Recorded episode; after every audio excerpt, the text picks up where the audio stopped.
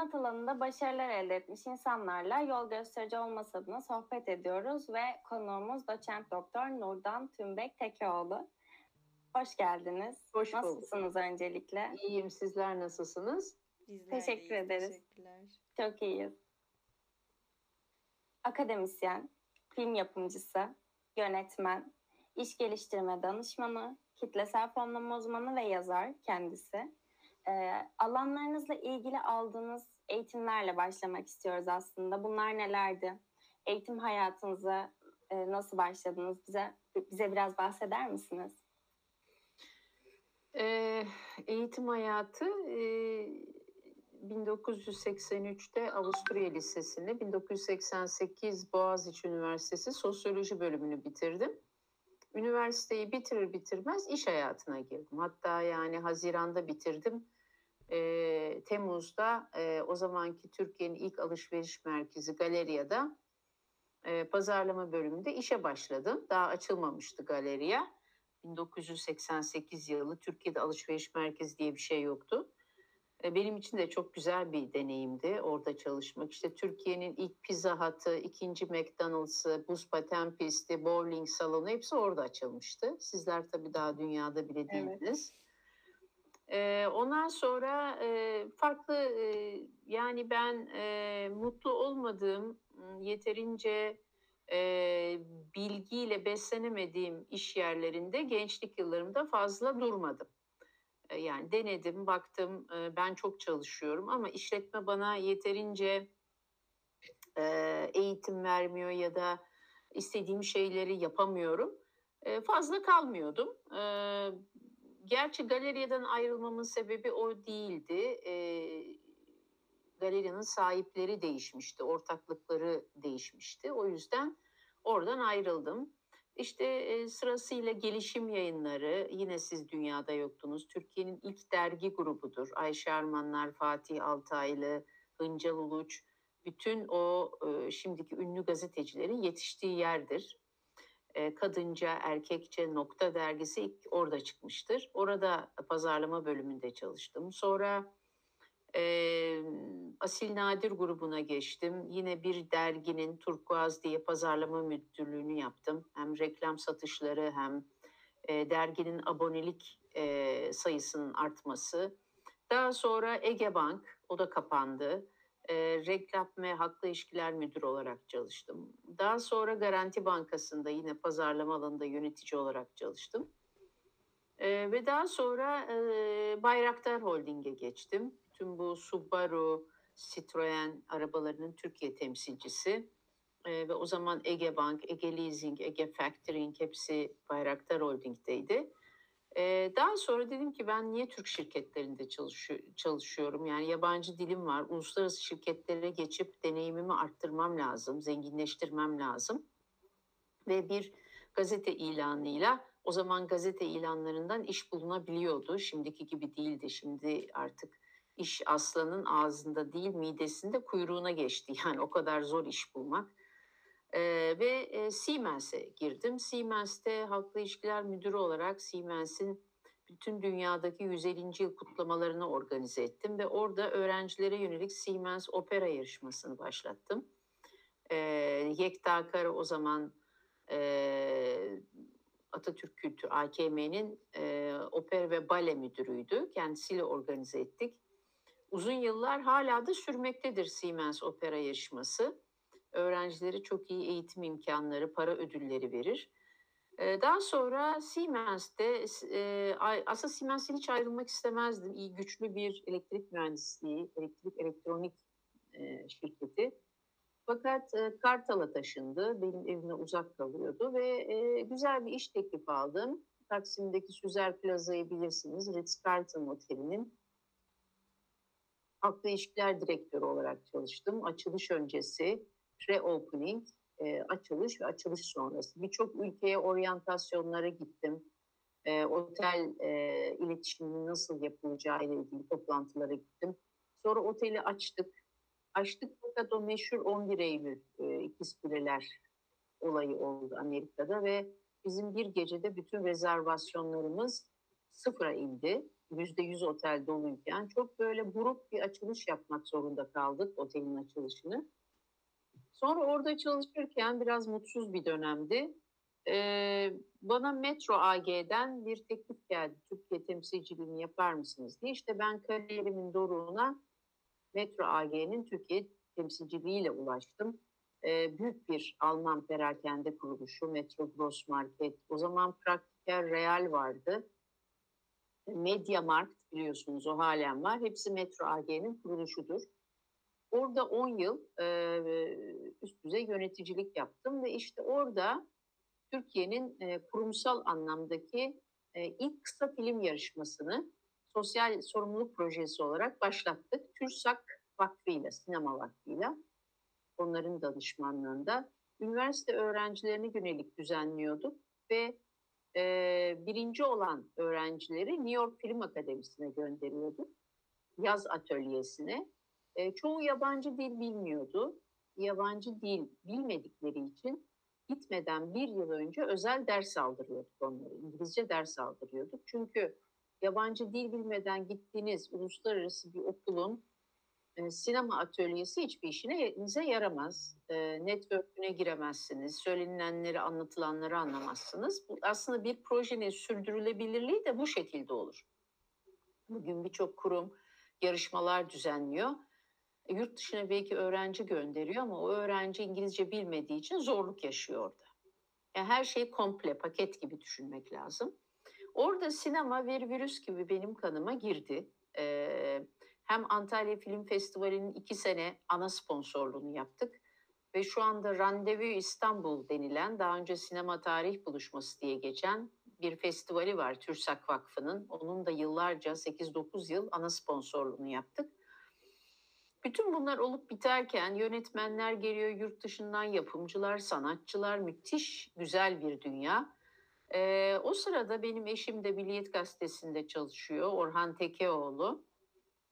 Ee, Doğu Karadeniz kadınları ile ilgili bir belgesel yapmak istediğini söyledi. 2008 ilk belgeselimiz. İlk belgeselimiz 2008-2009 yılları.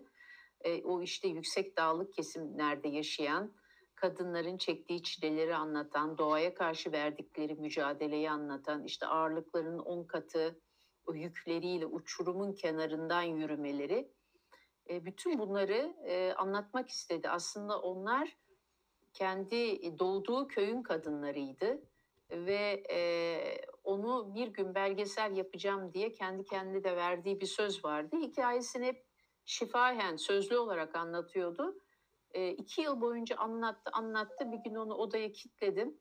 Şunun hikayesini artık yaz ve çekelim dedim. Benim evet. aslında... E, Çok da başarılı ödüller aldı. Evet, TRT belgesel yarışmasında İfakat, İfakat ödül aldı. TRT'de gösterildi. O sene İstanbul Film Festivali 2010 İstanbul Film Festivali'nde e, gösterildi. Daha sonra Ankara ve Antalya Film Festivallerinde finalist oldu. Yurt dışında e, Macaristan'da Proxima ödülü aldı. Güzel bir e, yani ilk belgesel ve benim ilk yapımcılık tecrübem olmasına rağmen e, güzel bir başarı getirdi. Ve bu bizi bu umutlandırdı. E, tabii ki herkesin hayali uzun metrajlı bir film çekmektir. E, yine e, yöresinin e, kadınlarının sorunlarını anlatan e, Öyle Sevdim Ki Seni isimli bir uzun metrajlı film çekmek e, istedik. E, Sovyetler Birliği dağıldıktan sonra Rusya'dan Trabzon'a gelen e, Rus kadınların başına gelenleri anlatan ve yine aslında bir kadın filmi ve dağılan e, o, o kadınlar nedeniyle de bir anlamda dağılan Karadeniz ailelerini anlatan bir film. Bu film e, hayatımın projesiydi diyebilirim. Çünkü uzun metraj film yapımcılığı e, kolay bir şey değil. Çok yönü olan 45-50 kişilik bir seti yönetiyorsunuz. E, ve o sırada ilk defa bu işe so- soyunuyorsunuz. E, casting yaparken zorlanıyorsunuz. Sanatçılar sizi tanımıyor. Bir tane belgesel yapmışsınız teknik ekip bulmakta sorunlar yaşıyorsunuz ve coğrafyada kolay bir coğrafya değil. Santa Dağları'nda çektik. E, Ortahisar'da bir e, tarihi konakta çektik. E, ondan sonra limandan gemi kaldırdık. Yani bunlar hiç kolay operasyonlar değildi. Meşakkatli, Evet çok meşakkatli. O zaten ayrı bir kitap olacak kendime sözüm var. Şöyle emeklilik yıllarında oturup yazmayı düşünüyorum. Belki daha önce yazarım bilmiyorum. Evet. Ee, fakat e, bize göre başarılı oldu. Çünkü bizim ilk filmimizdi.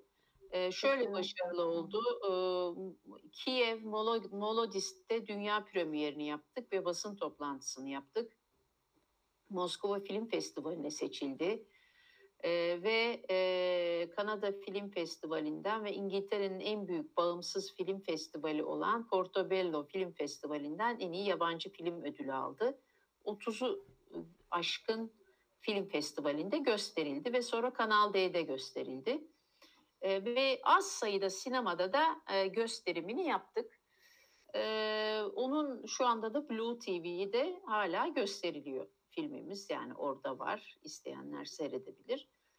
Fakat bizi bu üç yıllık yolculuk uzun metraj film yolculuğu çok e, yordu. Sağlık açısından da e, zorlandık ve dolayısıyla biz e, dedik ki biz e, çok e, yorulduk bu işten belgesele geri dönelim. O sırada e, Orhan e, Karadeniz ile ilgili araştırmalar yaparken işte e, Karadeniz'in çok sıra dışı insanları olduğunu, e, çünkü çok icatlar yaptıklarını, e, hiçbir zaman e, mesela e, Karadeniz insanı şikayetçi değildir. E, her zaman e, kendi çaresini kendi bulur, icadını yapar, soruna çare üretir. Böyle bir özelliği var o yöre insanların. Ve ben dedi bu insanları konu alan bir belgesel çekeceğim. Konu da bana güzel geldi, ilginç geldi. Ee, ve e, ilk defa sıra e, ilk defa kitlesel fonlama e, yöntemini bu belgeselin finansmanı için kullandım. E, bir workshop'a gittim. Gittiğim workshop'ta e, Fongogo'nun sahibi Ali Çeb- Çebi güzel bir sunum yaptı. Kitlesel fonlamayı ve Fongogo'yu anlattı. E, ve e, çok güzel başarılar elde edilebileceğini, bunun bir tür imece olduğunu ve e, çok sayıda insan azar azar para vererek sizin projenize finansman sağlayabileceğini anlattı. Hemen kendisinden randevu aldım. Tesadüf kendisi de Trabzonlu olduğu için bizim sıra dışı insanlar belgeselimize sıcak baktı.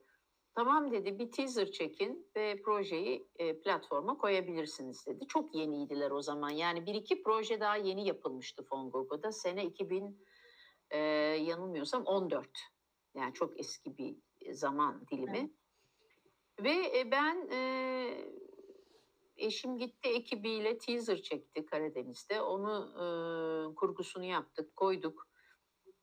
Ben listelerimi çıkardım ve başarılı oldu. Hedefi tutturduk. Tut, yani topladığımız parayla hedefi tutturduk ve e, belgeseli çektik. E, belgesel e, bu belgesel bizim gerçekten yüzümüzü güldüren, halen de Blue TV'de oynuyor. Yani birinci yılı bitti Blue TV'de, ikinci yıl uzatmak istediler ve zaten oynamış bir belgesel, İS TV'de oynamış bir belgesel. E, çünkü insanı gülümseten bir belgesel ve hemen e, ödüller alarak e, zaten bu başarısını belli etti. İtalya'da e, Terra di Tutti Film Festivali'nde Suzi Avrupa Birliği Sürdürülebilirlik Ödülü aldı. E, ve ondan sonraki yolculuğu da çok başarılı oldu. Trento Film Festivali e, ve daha Antalya Film Festivali'nde finalist olarak yarıştı ve daha birçok e, festival yani 100 yüze yakın festivale seçildi. 20'nin üzerinde ödül aldı. Çevre Filmleri Festivali'nden birincilik ödülü aldı Türkiye'de.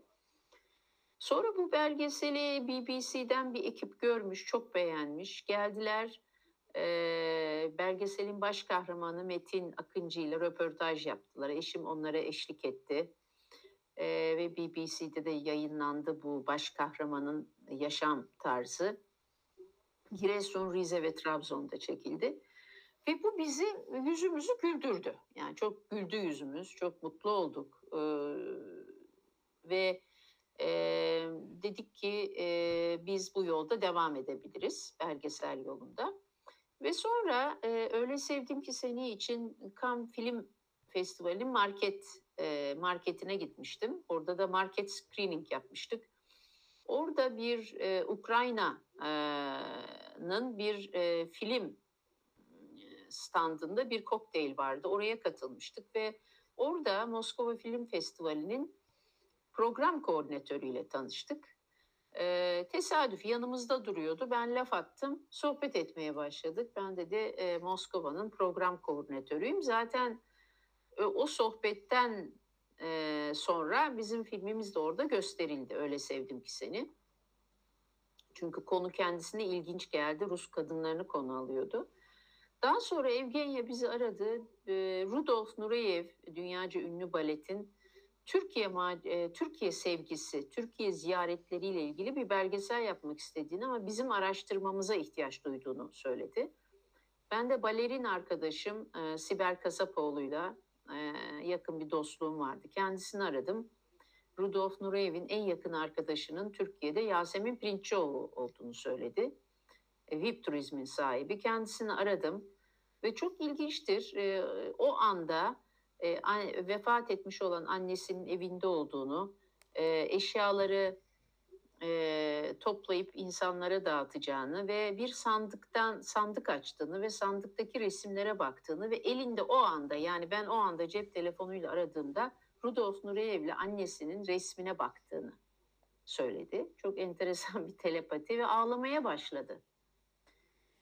Dedim ki var mısınız bir belgesel yapmak istiyoruz Rudolf Nureyev'in Türkiye hatıraları ile ilgili. Varım dedi ve Evgenya, Yasemin Hanım, ben ve eşim Orhan yola koyulduk.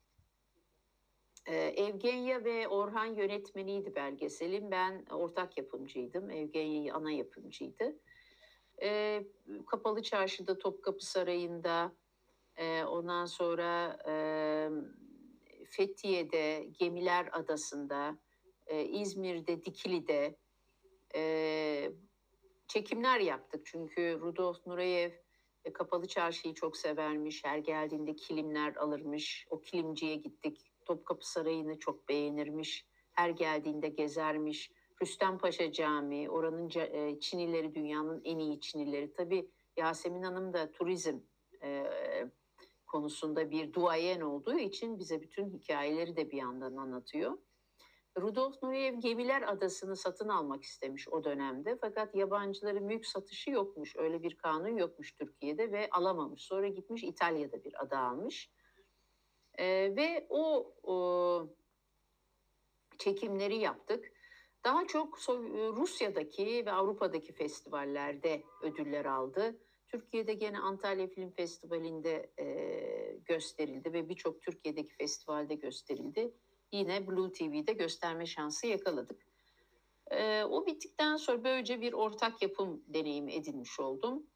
E, Var Git Zamanı belgeselimizi çektik. E, yüksek dağlarda yaşayan, daha önce Almanya'da çalışmış e, fakat oğlunu çeşitli nedenlerle kaybetmiş bir babanın vicdan muhasebesini anlatan Vargit zamanını çektik. O Kültür Bakanlığı'ndan destek aldı e, ve e, Antalya Film Forum'da pitching'e seçilmişti.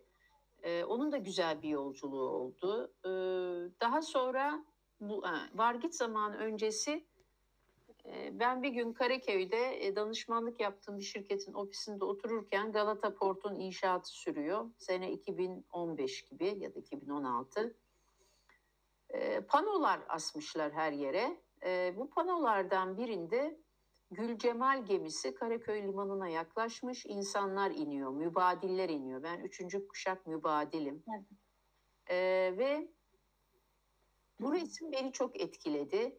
Dedemin e, anlattıklarını bana hatırlattı. Ben ve e, yani dedem vefat ettiğinde 13-14 yaşındaydım işte e, Ağustos, Selanik Ağustos kasabasında çok güzel bir çiftlikte yaşıyormuş. Dereler şırıl şırıl akıyormuş. Meyve veren bir sürü ağaçlar varmış. E, çok güzel bir hayatları varmış çiftlikte. Onu anlatırdı. Anneannem, teyzem, dayım da bunları hep anlatırlardı. E, dedim ki ben bu sefer sıra bana geldi. Ben kendi kısa filmimi çekeceğim. Eşime sordum destek verir misin? Otur yaz hikayeyi. Tamam ben sana yardım ederim dedi ve iki yaka yarım aşk ortaya çıktı. Sizin Ee, senaristliğini yaptığınız. Evet, senaryosunu yazdığım, yönetmenliğini yaptığım tabii eşimin de desteğiyle. Fakat hı. o kısa film inanılmaz ilgi gördü. Ee, yani e, 20'ye yakın Mübadele Derneği'nden davet aldık. Gitmediğim illere gittim, e, ilçelere gittim.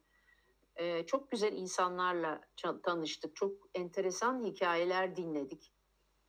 E, ve e, Selda Alkor da hiç yorulmadı başrol oyuncusu. Maalesef Sezai Aydın'ı kaybettik biliyorsunuz geçen sene. Allah rahmet eylesin. O da diğer başrol oyuncusuydu.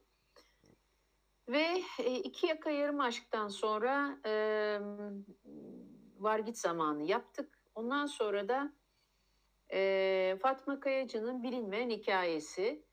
E, 3000 metre yüksekliğinde 55 yıl yaşamış.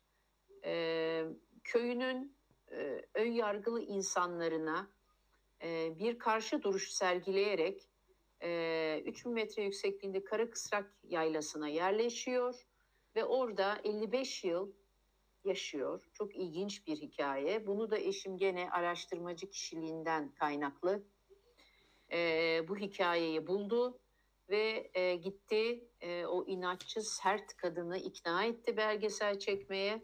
Çünkü o yöre insanı olduğu için herkes onu soruyor nasıl çektiniz bu belgeseli diye ve ikna ettiniz diye ve e, o da bakanlıktan destek aldı. Başarılı bir proje oldu. Hatta bu sene kamera.org'un yaptığı araştırmada en çok e, 2021 yılında ödül alan belgesel arasına girmiş. Bakın o araştırmayı siz de inceleyin kamera.org'da bir araştırma yayınlanmış. Hem festivallerle ilgili hem e, ödül alan filmlerle ilgili bir araştırma yapmışlar.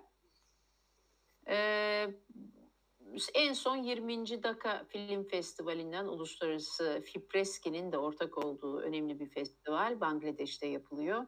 Orada en iyi e, kısa belgesel ödülü aldık. Birincilik ödülü aldık. Geçen hafta çok mutlu olduk. Hatta yok pardon bu hafta. E, onunla yolculuğumuz devam ediyor. E, ben e, yaklaşık e, saydım 7 projemi kitlesel fonlamayla yapmışım. Bir tane de STK projesi yaptım. E, ALS e, Derneği'ne 18 göz bilgisayarı bağışladık. E, Rotary, e, Ortaköy Rotary, ALS Derneği ve e, kitlesel fonlamadan da e, artı topladığımız destekle e, orada çaresiz insanlara çare bulmaya çalıştık. Ee, Benim en son işim Metro AG, orada kalmıştım. Artık yorulmuştum, 47-48 yaşlarındaydım. Üniversite birinci sınıftan beri çalışıyordum. Hem çalışıyordum hem okuyordum.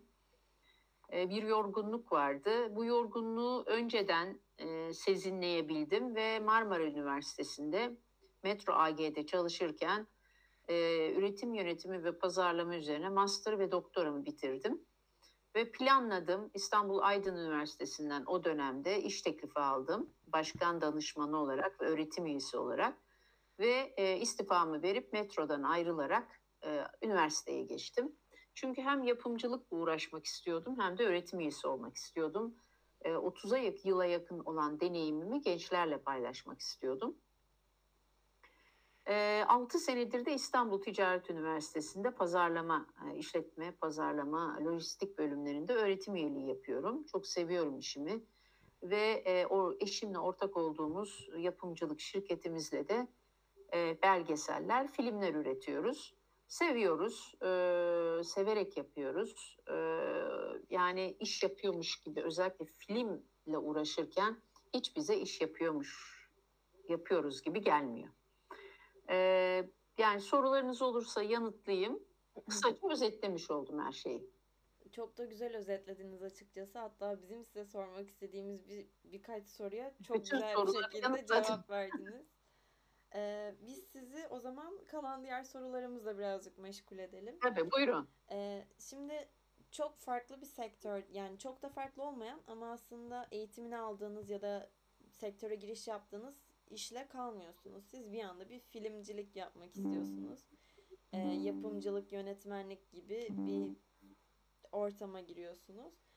Bu süreçte çevrenizden nasıl etkiler gördünüz ya da rol model aldığınız birileri var mıydı? Bunu merak ediyoruz. Hı hı. Desteklediler mi bu alanda sizi çok Ee, kalmanız şimdi konusunda? e, şeyde mi yapımcılık? Evet. Evet. Şimdi şöyle e, yani e, şimdi siz çok şanslısınız. Kurgu yapmayı bile oturup YouTube'dan eğitim programlarını izleyip öğrenebilirsiniz. Kamera kullanmayı da öğrenebilirsiniz. Her şeyi internetten öğrenebilirsiniz. Paralı parasız bir sürü eğitim var. Benim girdiğim yıllar 2008-2009. Henüz dijitale geçilmemiş. 35 milimetre filmler üretiliyor hala. E, film sektöründe bu işi bilen böyle e, bir elin parmakları kadar bile insan yok. Yani yapımcı anlamında, profesyonel yapımcı anlamında. Bilgi paylaşılmıyor, network paylaşılmıyor. Yani ben e, kimsenin hiç, hiç kimseye bilgi vermediği bir ortamda yapımcılığa girdim. Ha bana ne yardımcı oldu? 30'a 30 yıla yakın 30 yıl demeyeyim de işte 83 88 ne oluyor?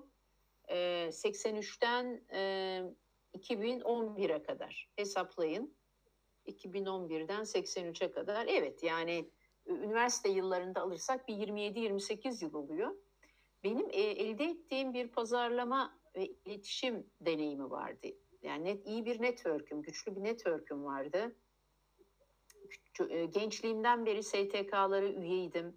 Network'ümü zenginleştirmek için daha lisede başlamıştım. Network e, derneklere girmeye, toplum için çalışmaya.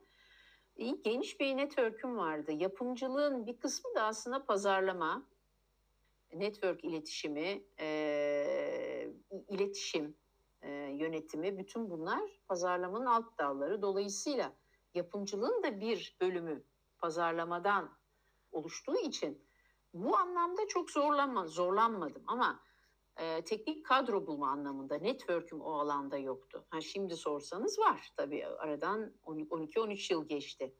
Ama o zaman işte ekibi yapımcı oluşturuyor yönetmenle birlikte. İşte e, kameraman, ışıkçı, sesçi, kurgucu, ondan sonra e, sinema zincirleriyle olan iletişim, festivallerle olan e, iletişim bunların hiçbiri bende yok. Yani hiçbir şey yok. E, dolayısıyla zorlu bir dönemdi. Ama şimdi öyle değil. Yani size hiç kimse yardım etmese bile siz kendi yolunuzu gene internetten paylaşılan bilgiyle bulabilirsiniz. Herkese ulaşabilir. Instagram'dan ulaşabilir. Benim zamanımda o dönem Instagram yoktu. Yani şeyde 2008-2009 o yıllarda Instagram yoktu. Facebook vardı. Dolayısıyla şimdi öyle bir sıkıntı yok. Çok da eğitimler var. Kendinizi geliştirip yetiştirebilirsiniz. Sonra tabii ben bunun eksikliğini hissettim. 2009, 2019 yılında İstanbul Film Akademisi'nde 6 aylık bir eğitim aldım. Güzel, iyi hocaların olduğu e, ciddi bir okuldur. E, Onun iki yıllık olan kısmı da var. E, Dolayısıyla bir de tabii sorarak, öğrenerek eksiklerimi tamamlamaya çalışıyorum ama bu iş hiç e, yani bu yapımcılığın yönetmenliğin en keyifli e, tarafı öğrenmekle bitecek bir şey değil. Yani ben oldum, ben bittim diye bir şey yok. Yani o öğrenme süreci aynı akademisyenlik gibi süren bir şey. Bilmiyorum sorunuza yanıt verebildim mi? Evet. Evet. Çok güzel yanıt Çok teşekkürler. Evet. Peki biraz gelecek projelerinizden, e, üzerinde çalıştığınız şu anki projelerinizden bahsetmek ister misiniz?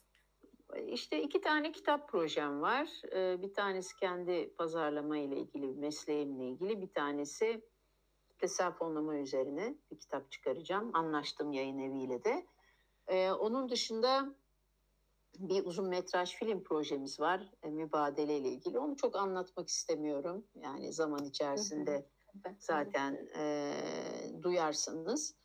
E, belgesel projemiz var. Eşimin gene bir belgesel projesi var. Üzerinde çalışıyoruz. Yine Karadeniz projesi. E, yani bizde proje hiç bitmez. Çünkü e, e, yaratı e, şey, beraber. hayal gücü özellikle Orhan'da çok geniş olduğu için yani şimdi saysa belki 10 tane proje çıkarır yani. E, ama aslında hayal etmektir zor olan. Evet. Hmm, Mesela biz İfakat belgeseliyle Zadar, e, Hırvatistan'da Zadar'da Zadar Film Festivali'ne davet edilmiştik. Orada bir tekne gezisinde bizi davet etmişlerdi. Schindler's List'in yapımcılarından biri vardı bu ünlü film. Macar asıllı kendisi. Ee, çok yaşlı, 70'li yaşlarda bir beyefendiydi. Yanına yaklaştım dedim ne kadar e, onur duydum sizinle tanışmaktan.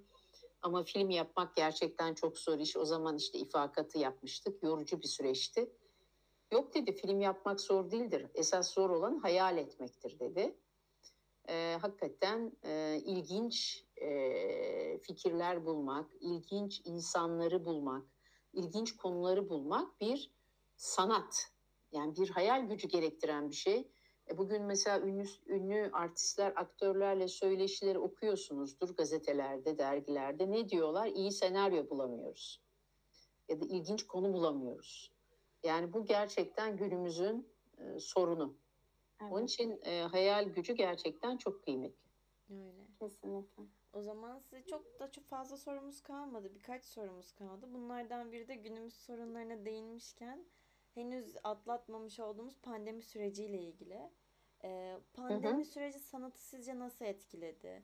Ee, sanatın iyileştirici gücünü pandemide hissedebildik mi, görebildik mi? Bundan sonra böyle devam edecek mi? Bu süreçle ilgili neler düşündüğünüzü de merak ediyoruz. E, Valla ben e, e, biraz eski kuşak mensubuyum. Sizler gibi işte sizler Y, Z o kuşaksınız. E, ben e, yani sanal ortamdaki sanat e, yani plastik sanatlar e, ya da yani bu tür konulara çok sıcak bakamıyorum. Alışamadım ben. Yani alışamadım. Şimdi gerçi bu metaverse olayı ortaya çıktı. Hı. Belki de gidemediğimiz sergilere bile para verip e, metaverse dünyasında bütün Louvre Müzesi'ni gezeceğiz belki. İşte ne bileyim Hollanda'nın ünlü, o Amsterdam'ın ünlü müzelerini gezeceğiz.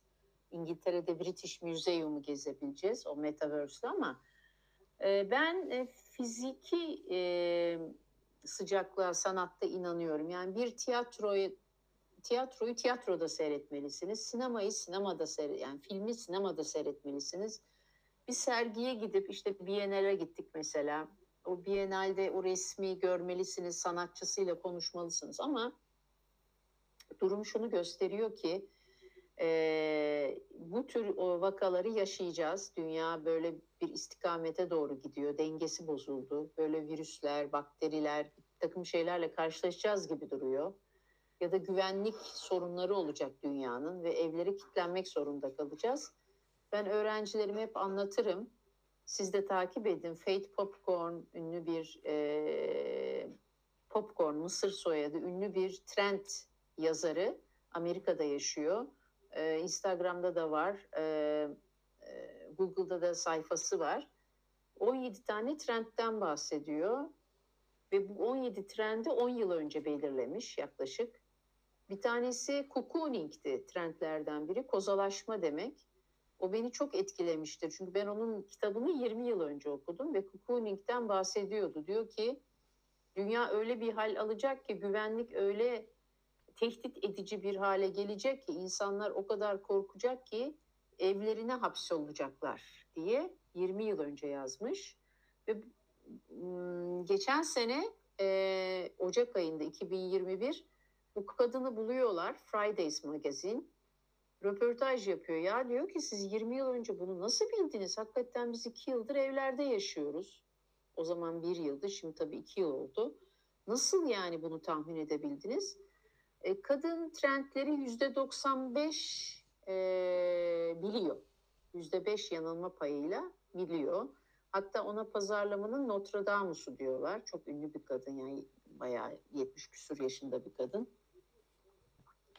E, dolayısıyla benim gördüğüm bu e, evde kalma durumu yaşanacak gibi duruyor. Şirketlerin de hoşuna gitti bu. Maliyetleri düşürebildiler. İnsanlar üç gün işe gidip iki gün evde oturuyor ya da iki gün e, evden üç gün ofisten şeklinde çalışmaya devam ediyorlar ama e, eğitim sürecinde zorluklar yaşanıyor. Mesela ben yaşadım online eğitimde. E, katılım çok az olabiliyor. Çocuklar kendini veremiyorlar. İnteraktif olmuyor çok eğitimler ama bu teknolojide gelişecek gibi bu alanda görünüyor. Yani çok açık değilim sanal ortamda sanata öyle söyleyeyim. Ama mecburen alışacağız. Evet. Evet. Tabii Yani o iç- zaman içerik buyurun. çok çok hızlı tüketiliyor. Evet. Ee, yani şimdi eskiden biz televizyonda bir dizi izlediğimiz zaman ne yapıyorduk? Bir hafta bekliyorduk değil mi? Ya da f- film vizyona gireceği zaman bir ay bekliyoruz sinemalarda vizyona girmesini. Ama bu Netflix, Blue TV, e, dijital kanallar e, oturup e, 24 saatte işte 6 tane film izleyebilirsiniz. O zaman ne yapıyorsunuz? O dijital kanalın bütün içeriğini tüketmiş oluyorsunuz bir anda. Yani seyredecek dizi kalmıyor, seyredecek film kalmıyor ve aslında ciddi bir içerik sıkıntısı da dünyada var. Kesinlikle bu hayal kurmaya dönüyor o zaman. iş. Tabii. Hayal gücü. Yine e, samimiyet önemli. Tabii bu YouTuber'lar, Evet. influencer'lar, blogger'lar bunlar e, ciddi bir meslek haline geldi. Bence üniversiteye branş olarak bile konulacak bunlar.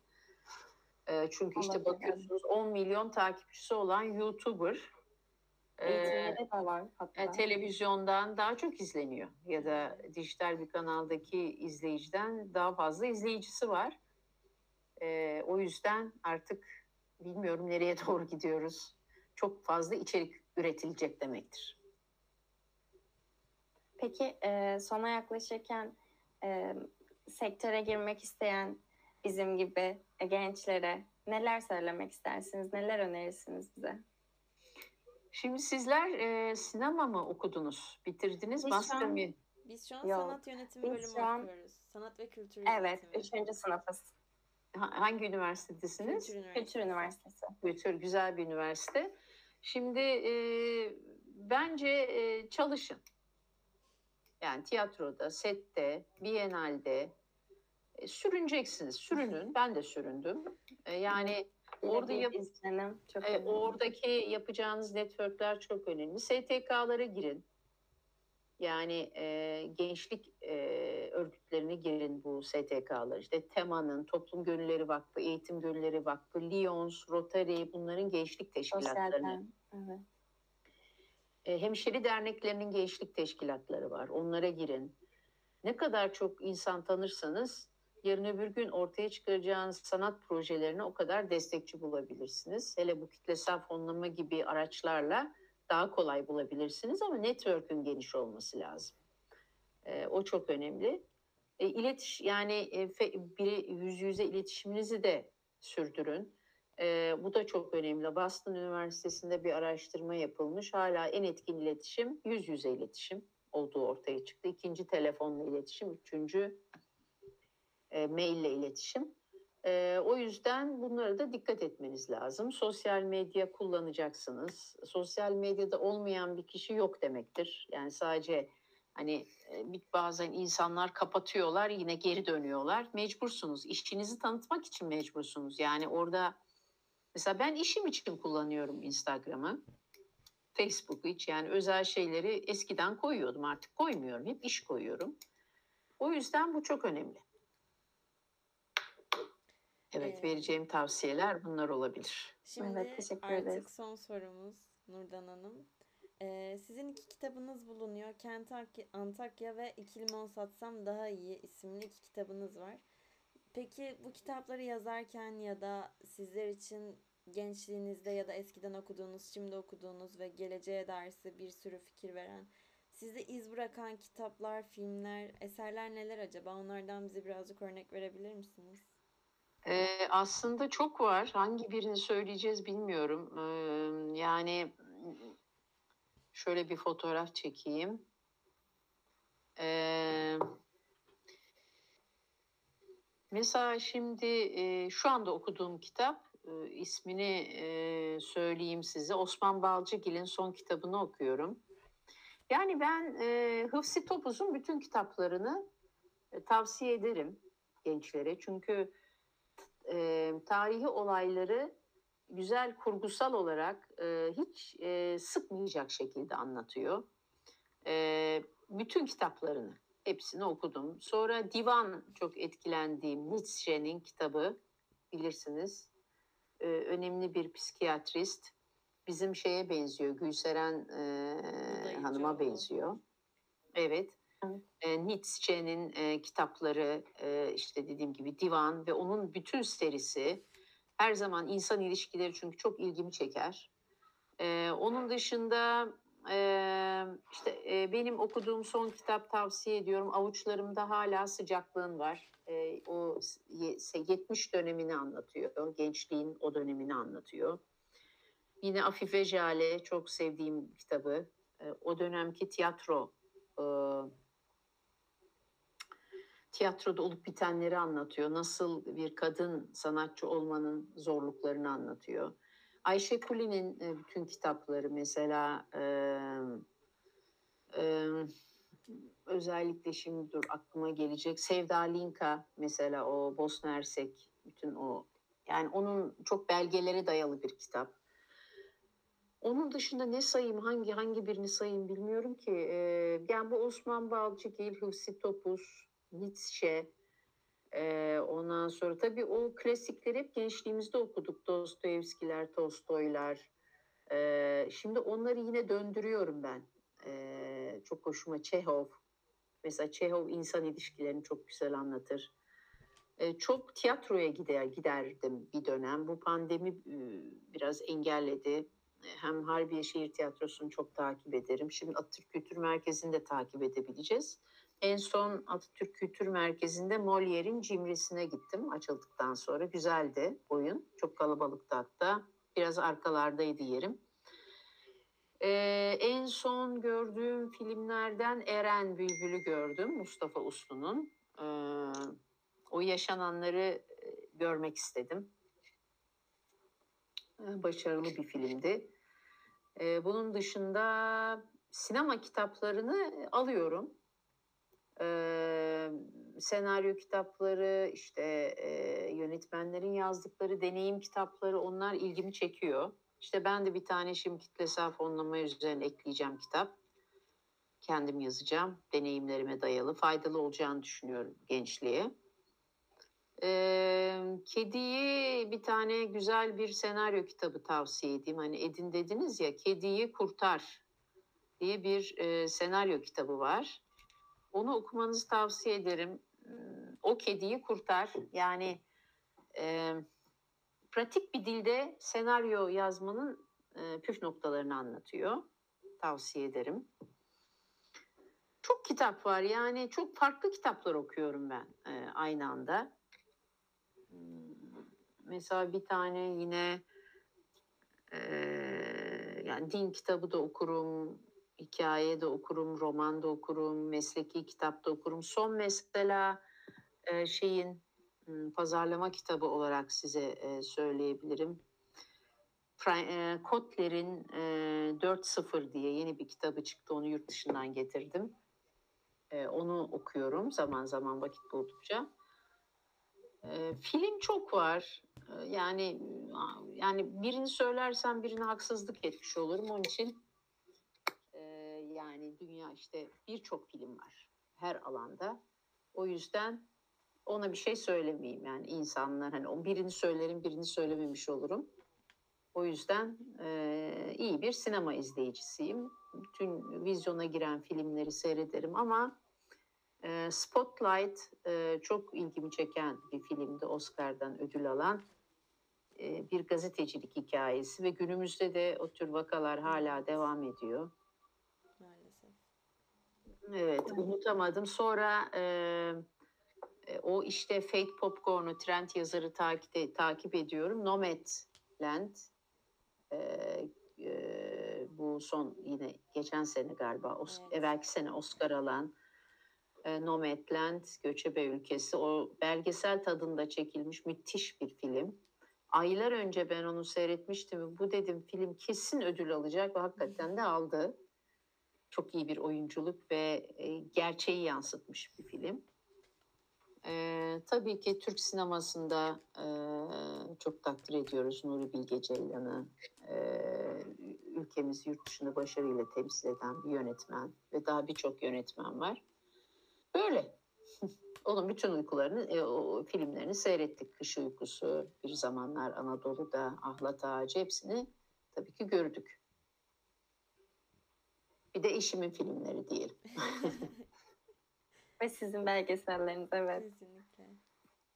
gerçekleştirdiğiniz topluma yönelik sürekli devam edecek gibi, gibi görünüyor. Ödüller de devam ediyor.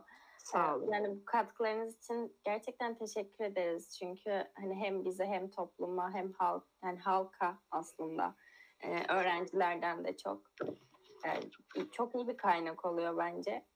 E, çok teşekkür ederiz. İyi ki Ben geldiniz. teşekkür Çok ederim. teşekkür Sağ olun. ederiz. Size başarılar diliyorum. İnşallah bu çalışmalarınızı yayınlayacaksınız sonra değil mi? Hepsini birleştirip Evet. e, E, Bir- yayınladıklarımız da var. E, ben size de gönderirim. E, bunu da yayınlayacağımız tarihi ve e, platformu da size göndereceğiz. Tabii. Teşekkür ederim. Sağ çok olun. Kendinize iyi ederiz. bakın. Başarılar diliyorum Çok sizlere. Biz teşekkür ederiz. Siz de Görüşmek kendinize- üzere. Görüşürüz. Allah'a ısmarladık. Görüşmek üzere. Hoşçakalın çocuklar. Hoşçakalın.